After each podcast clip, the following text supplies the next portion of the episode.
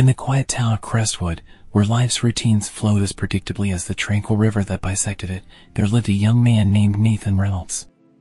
Nathan was a regular face in the local diner, known for his love of black coffee and cherry pie. But Nathan was far from ordinary. He possessed a gift that set him apart from everyone else, the ability to manipulate probability. Nathan discovered his peculiar talent one crisp autumn evening when he stumbled upon an old, tattered deck of playing cards in his attic. In an attempt to brush up on his card skills, he began shuffling them idly, but the deck had other plans. As he riffled the cards, they seemed to dance and twist in the air, each card landing face up, revealing the exact order he desired. Shocked and fascinated, Nathan experimented further, and soon he could manipulate the outcome of a coin toss, a roll of dice, or even the weather forecast. At first, Nathan reveled in his newfound power. He won bets, charmed his way through tests, and even managed to predict the stock market with incredible accuracy. Life was a never-ending series of fortunate outcomes, and Nathan basked in the glow of his exceptional talent. But as time passed, the weight of his ability began to press on him, like the air before a storm. One sunny afternoon, Nathan sat on the porch of his quaint house, staring at the serene river that flowed nearby. A sense of restlessness gnawed at him, and he couldn't help but ponder the moral dilemmas posed by his powers. Was it right to manipulate the lives of others, to tip the scales of chance in his favor? Were these fortunate outcomes truly a blessing or an unnatural disruption of the natural order? Determined to find answers, Nathan decided to set off on a journey of self-discovery. With his backpack slung over his shoulder, he began traveling to distant places, seeking wisdom from those who might help him make sense of his extraordinary gift. His first stop was a remote monastery nestled high in the mountains, where he hoped the monks could provide clarity. The wise abbot, a man of serene countenance, listened to Nathan's story with deep interest. He told Nathan, you are like a river that seeks to change its course. But remember, rivers follow the path set by the earth, and in doing so, they nourish life along their banks. To alter that course may have consequences beyond your understanding. Nathan thanked the abbot and left the monastery with a heavy heart, still wrestling with the moral dilemma.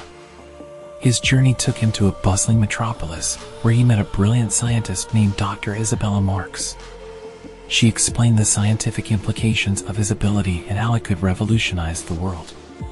Imagine, Nathan, we could eradicate diseases, control natural disasters, and ensure global harmony.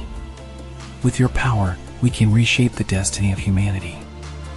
Yet, the idea of wielding such power over the world's fate troubled Nathan. He couldn't shake the feeling that tampering with probability on such a grand scale might lead to unforeseen consequences, even if they seemed positive at first. Feeling disheartened, Nathan continued his journey, winding through the colorful markets of foreign lands and the serene fields of farmlands. He met a diverse array of people, each with their own perspective on destiny and probability. Some saw him as a savior, while others feared him as an agent of chaos. One evening, as Nathan camped under a starry sky, he met an old traveler named Alara. She was wise in the ways of the world and had seen many things in her time. Nathan shared his story with her, and she responded, My dear boy, the world is a vast and intricate tapestry of interconnected lives. You may think you can weave a beautiful pattern, but each thread you tug may lead to unforeseen unraveling elsewhere. Trust in the wisdom of the universe, for it often knows what's best, even if we can't see it. Nathan pondered Alara's words for days, and they resonated deep within his soul. He realized that his gift, though extraordinary, was also a burden. The temptation to manipulate probability was strong, but he couldn't escape the nagging doubt that altering the course of fate, no matter how noble the intention, might disrupt the delicate balance of the world. With newfound resolve, Nathan returned to Crestwood, where he spent his days in the diner, savoring the familiar taste of black coffee and cherry pie. He no longer used his gift to win bets or manipulate outcomes. Instead, he chose to let fate take its course, trusting that the universe had a way of balancing the scales, even if it didn't always seem fair. As the years passed, Nathan watched the river flow by, its waters undisturbed by his meddling. He realized that in relinquishing his power over probability, he had gained something far more valuable, the wisdom to appreciate the beauty of life's unpredictability. The moral dilemmas that once weighed on his soul had given way to a profound understanding of the delicate dance of chance and choice that define the human experience. Nathan's story became a local legend, a tale of a young man who could have reshaped the world but chose instead to embrace its inherent uncertainties. He found contentment in the simple pleasures of life, in the laughter of friends, the warmth of the sun on his skin, and the knowledge that sometimes the most profound wisdom lay in accepting the world as it was, rather than trying to shape it to his will. Nathan's decision to live a life free from the temptation of altering fate did not mean that he became a passive observer of life.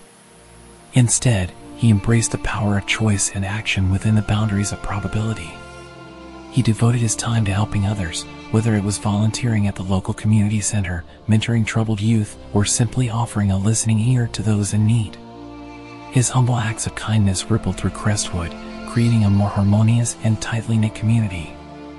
As the years went by, Nathan's reputation as a compassionate and wise man grew. People sought his advice, not for predictions or manipulated outcomes, but for guidance on making choices in the face of uncertainty. He became a pillar of strength in Crestwood, someone who exemplified the values of humility, integrity, and empathy. Nathan's journey of self-discovery also led him to rediscover his love for playing cards. He would often gather with friends at the local diner to engage in friendly games of poker, knowing that the outcome of each hand was a true reflection of chance and skill. It was in these moments that Nathan found solace in the unpredictability of life, recognizing that the thrill of not knowing what the next card held was what made the game so captivating. One evening, a stranger walked into the diner. He was a charismatic man with an air of mystery about him, known as the Gambler. He had heard tales of Nathan's extraordinary gift and came seeking a challenge. The gambler proposed a high stakes poker game where the winner would be allowed to ask a single favor of the loser. Nathan, curious about the stranger's intentions, agreed to the wager. The poker game was intense, a battle of wits and strategy.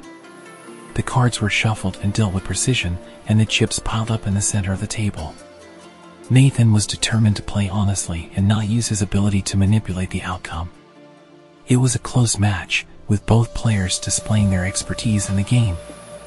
In the final hand, as the river card was revealed, Nathan was faced with a difficult decision. He held a pair of sevens, while the gambler appeared to have a strong hand. Nathan's heart raced as he contemplated the odds. He knew he could use his power to secure victory, but the lesson he had learned on his journey echoed in his mind. With a sigh, Nathan pushed all his chips forward, revealing his hand. The gambler smiled and revealed his own cards, a pair of sixes. Nathan had lost the game. As per their agreement, the gambler could now request a favor. Nathan braced himself for the unknown request, ready to fulfill his end of the bargain. However, the gambler surprised everyone by asking, Nathan, I request the favor of your friendship. Nathan was taken aback by the simple yet profound request. It was a reminder that the most valuable things in life couldn't be manipulated or altered through probability. He had earned not just an acquaintance, but a true friend. Over the years, Nathan and the gambler formed a deep bond. They traveled together, explored the world, and shared many adventures. The gambler, as it turned out, had his own story of reckoning with the consequences of manipulating fate, and their friendship was a source of mutual support and understanding. Crestwood continued to thrive, with Nathan's wisdom and kindness influencing the lives of those around him. The town became a testament to the beauty of embracing the uncertainty of life, where the ebb and flow of chance created a rich tapestry of human experience. In the end, Nathan Reynolds learned that the true power of his gift was not in altering probabilities, but in the choices he made and the impact he had on the lives of others.